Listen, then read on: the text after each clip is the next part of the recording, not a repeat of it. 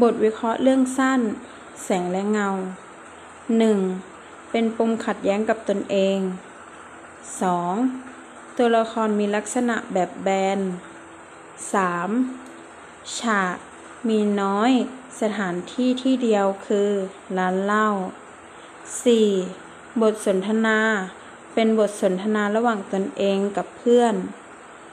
5. กลวิธีการแต่ง เป็นการดำเนินเรื่องเกี่ยวกับ การโดนหักอกระหว่างตัวเอกกับผู้ชายอีกหนึ่งคน การปิดเรื่องแบบสนจริง และตัดจบด้วยความเศร้า 6. มุมมองในการเล่าเรื่องเป็นผู้เล่าภายในตัวละครหลัก ตัวละครหลักจะเป็นผู้เล่าเรื่อง 7.